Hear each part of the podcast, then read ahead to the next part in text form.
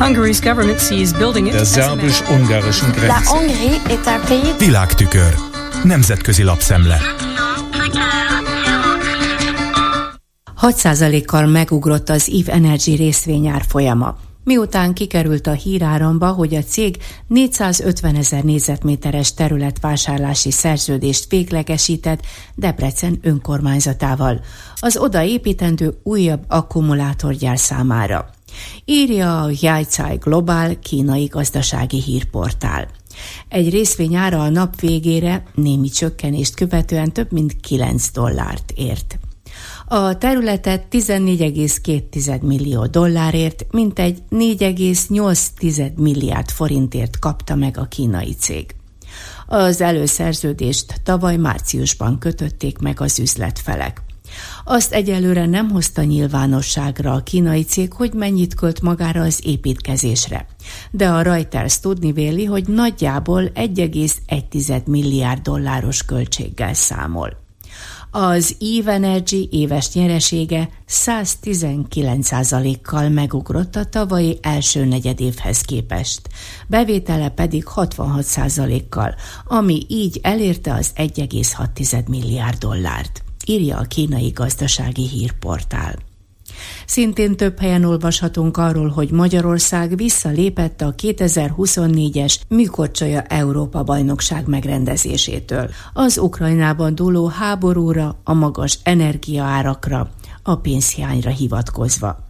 Írja például a Connecticutban megjelenő News Times. A szervezők bajban vannak, mert januárig kevés idő maradt új házigazdát találni. Az AP amerikai hírügynökség tudósítása szerint erre a sportágra nincs elég fedezete a magyar kormánynak.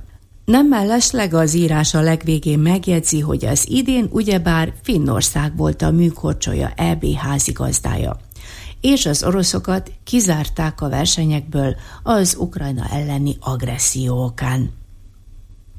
Látva Putyin hatalmának és háború stratégiájának erózióját, a Putyin barát Orbán Viktor új szövetségest, szövetségeseket keres, írja az amerikai The Hill, ami a kapitóliumra, azaz az amerikai törvényhozásra utaló elnevezés. 2010 óta építi Orbán orosz kapcsolatait, de ezzel egy időben igyekezett mindig két kapura játszani. Nem véletlenül minősítik úgy, mint a nyugati demokratikus érdekek és értékek szabotőre. Azonban az oroszok 2022-es inváziója óta az a legszembetűnőbb, hogy néma volt, amikor Oroszország egy szuverén ország földjét annektálta.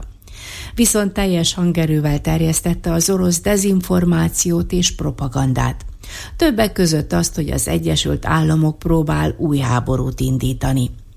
Kilenc hónapba tellett, míg ratifikálta a magyar parlament a finnek NATO tagságát, de a svédeké még mindig késik. Az pedig különösen szembetűnő volt, amikor a Kievnek nyújtandó 20 milliárd dollárnyi segélyt blokkolta Magyarország. Megromlott a kapcsolata a v olyannyira, hogy a védelmi miniszterek találkozóját le kellett fújni. A cseh tárcavezető úgy fogalmazott ekkor, roppant sajnálatos az, hogy Magyarországnak fontosabb az olcsó orosz olaj, mint az ukránok vére. A Hill szerint, ha Orbán tovább folytatja ezt a kettős játékot, akkor eddigi nyugati és szomszédi kapcsolataiban helyreállíthatatlan károkat fog okozni. Nos, akkor merre is néz új szövetségesek után?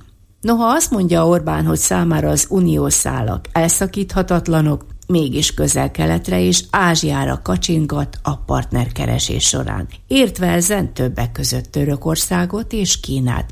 Ám ezzel újabb kihívások elé állítja a nyugatot. A kínai kommunista párt is ki fogja használni, hogy Orbán nem lojális a NATO iránt, mint ahogy tette ezt az elmúlt évtizedben, és teszi ezt ma is Putyin orosz elnök.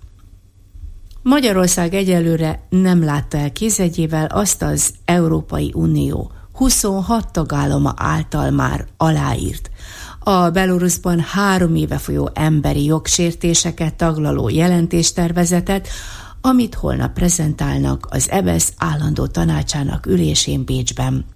írja az orosz nyelvű Eurorádió, méghozzá a Szabad Európa újságírójának értesülése alapján.